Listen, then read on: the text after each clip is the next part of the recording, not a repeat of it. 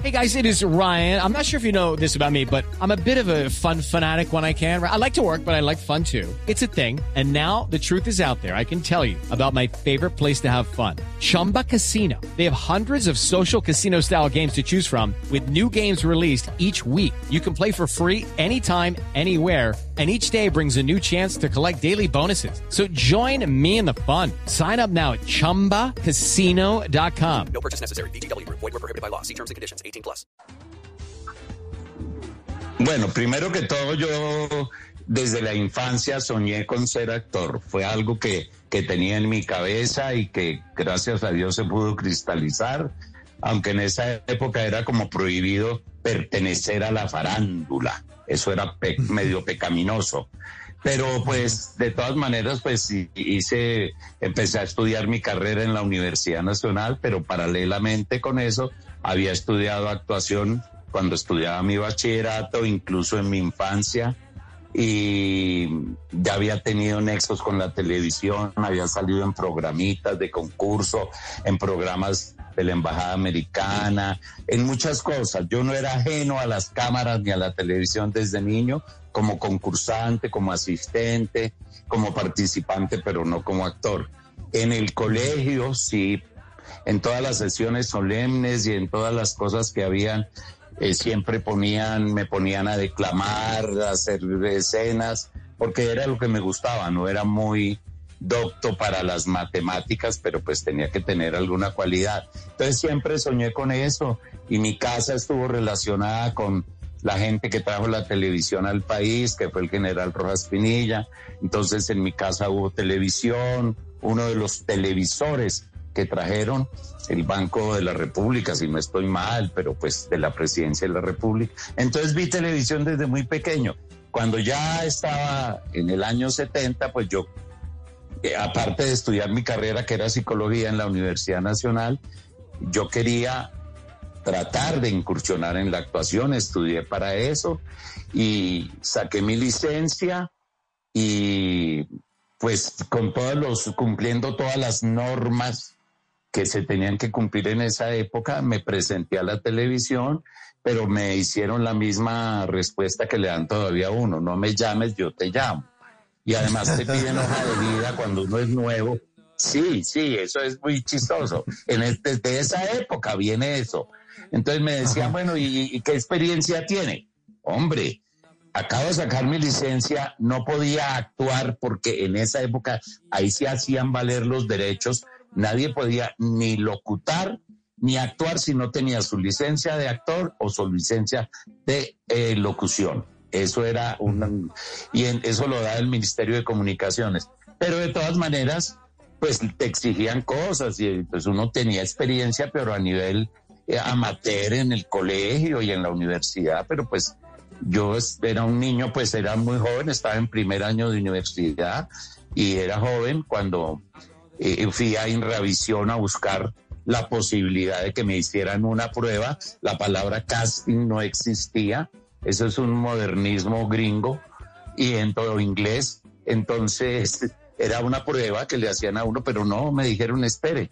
Y entonces me quedé esperando y, por ahí no resultó la cosa. Pero resultó que la universidad, yo seguí mis estudios en la universidad normalmente, como con un poquito de, rabiecita y dolor porque no me había salido nada en televisión y, me ha matado el tiempo estudiando y todo para mi examen, para sacar mi licencia, para ser un licenciado en actuación y que no me sirviera para nada, pues fue como triste. Dio la casualidad de que hubo una huelga en la universidad, entonces me fui a Estados Unidos, me fui con un look no, de una forma y llegué con un look muy, muy setentero, muy moderno, y entonces me llamaron que si quería hacer modelaje, porque pues yo mido un 80, era talla 28 y, era como la figura agradable de esa época, no era de gimnasio ni nada de eso. Un flacuchento con un pelo, he tenido pierna y pelo y piel toda la vida y eso me ha dado como muchas posibilidades. Entonces empecé el modelaje. Sí, empecé el modelaje porque vi que lo de la televisión pues no se daba. Y en una de esas Mm, pruebas que me hicieron en una de eh, me llamaron para una publicidad de cigarrillos Eh, además, ahí sí me meto en, el cuento de que fui el primer modelo hombre de pasarela, que en esa época no se usaba la pasarela en hombre, mm. se usaba modelo de, de video, modelo de fotografía, que era lo que uno veía en los cines, en los famosos cortos, antes de la película, o en televisión entre escena y escena de telenovela pero no se usaba que los hombres desfilaran. Y aquí hubo un señor en Colombia que inventó los desfiles, que fue Alonso Restrepo, y, metió hombres en esos desfiles de modas, entonces ahí estuve yo. Y, ya tenía experiencia en el modelaje y me daba muy, buen dinero y era un trabajo muy descansado. Me llamaron para un comercial de cigarrillos y necesitaban que el, el modelo supiera algo de actuación. Cuando a mí me hicieron, me llamaron y me entrevistaron, me dije, ¿usted sabe algo de actuación? Entonces yo orgullosísimo me metí la mano al bolsillo y saqué mi licencia de actuación, se las puse ahí encima de la mesa y les dije, es que yo soy actor. Entonces la persona que me hizo la entrevista, que tenía nexos con televisión, me dijo, ¿y usted qué está esperando? Que no va a en revisión, que están haciendo pruebas para el Efraín de la María en ese momento. Te estoy hablando año 71. Sí. Imagínense, hace 52 años la telenovela eh, y, la, novela de Jorge Sachs convertida en telenovela, la historia de amor de, entre Efraín y María en el Valle del Cauca, en la Hacienda del Paraíso. ¿Y usted era Efraín? Yo iba a ser Efraín.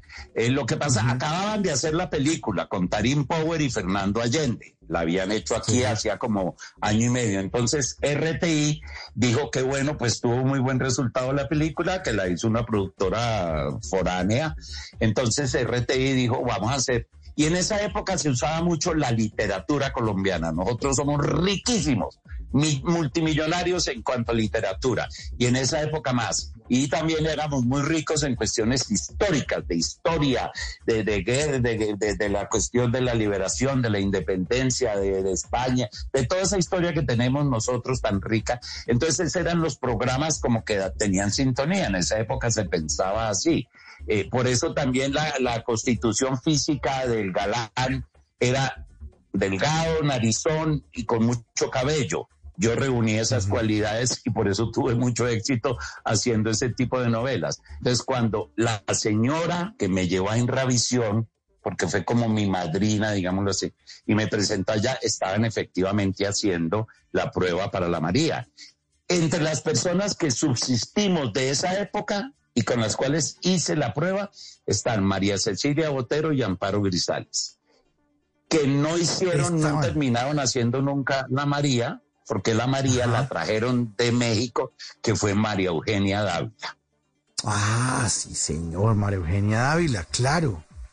Claro, claro, claro, claro. Estamos hablando de hace 51 años, 50 años, porque pues, ahí no había grabado todavía. Yo empecé a grabar en el año 72, pero ya empecé a hacer las pruebas o el famoso casting y ellas audicionaron para María, yo audicioné para Efraín, ninguno de los ni ellas quedaron en María, ellas quedaron haciendo otros papeles dentro de la historia. Emma, la hermana de María, y RTI como que no, no, y, Alberto Jiménez terminó haciendo el Efraín, yo terminé haciendo el Braulio, que era el amigo en la historia de Efraín, y trajeron, no encontraban la María hasta que la trajeron a María Eugenia de Ávila de México y llegó Calva, Tusa, Tusa, entonces tuvieron que hacerle peluca con trenzas porque María era una monita muy delicada, muy suave y, y de trencitas así, y Efraín era un moreno de nariz aguileña, y esa era la pareja de nuestra tan famosa historia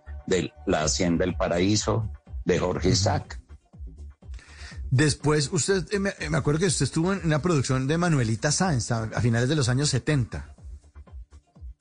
Yo estuve en Manuelita Sáenz, mira, yo estuve en todas las novelas como históricas, y hice el alférez real. El ah, alférez real, otra joya del Valle del Cauca. Otra joya del Valle del Cauca. Lo hicimos con, eh, bueno, en, lo de esto. Además, yo escalé, Mauro, yo escalé, empecé de tercera categoría porque mientras hacíamos la María, que se demoró tanto en la producción porque no encontraban a la protagonista, ya me llamaron para, ya vieron que tenía cualidades y que tenía talento, entonces me llamaron para una novela que estaba en ese momentico al aire que se llamaba La ciudad grita.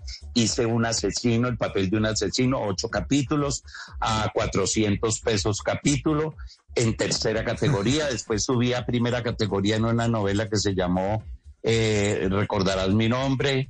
Eh, sí, no, ayer nada más. No me acuerdo si era Recordarás mi nombre o ayer nada más. Y después ya entré a la María en primera categoría haciendo el papel de Braulio. Todo esto demoró un año y pico, por eso es que eh, eh, yo empecé a trabajar en el año 72, por eso cumplo los cinco años de actuación, aunque los, las pruebas o los castings se hicieran primero. Entonces, cuando ya empecé, eh, se hizo lo de, habían dos programadoras o dos canales que eran RTI y Punch. Caracol y RCR no existían como televisión, existían como radio con un gran bagaje de anterioridad, pero eh, las otras dos eran absolutamente televisión y eran y yo, hice, yo llegaba a hacer las dos novelas enfrentadas. Yo me acuerdo que cuando hice el Alférez Real, yo estaba haciendo, no sé si Manuelita Sáenz o otra, al frente con RTI. Y entonces la una era a las nueve y la otra era a las nueve y media. Esos eran los horarios de las novelas. Nueve, nueve y media, ocho y media, nueve, algo así, después del noticiero.